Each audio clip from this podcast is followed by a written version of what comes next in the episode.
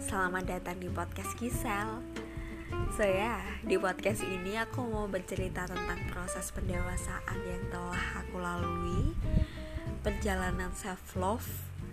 Ya karena aku tahu Menerima diri sendiri ketika gagal itu bukan hal yang mudah.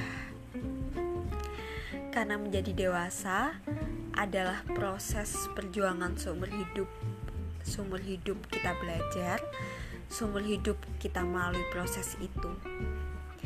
Terima kasih sudah mau mendengar. Semoga aku bisa mengenal kamu dan kamu mengenal aku melalui cerita ini.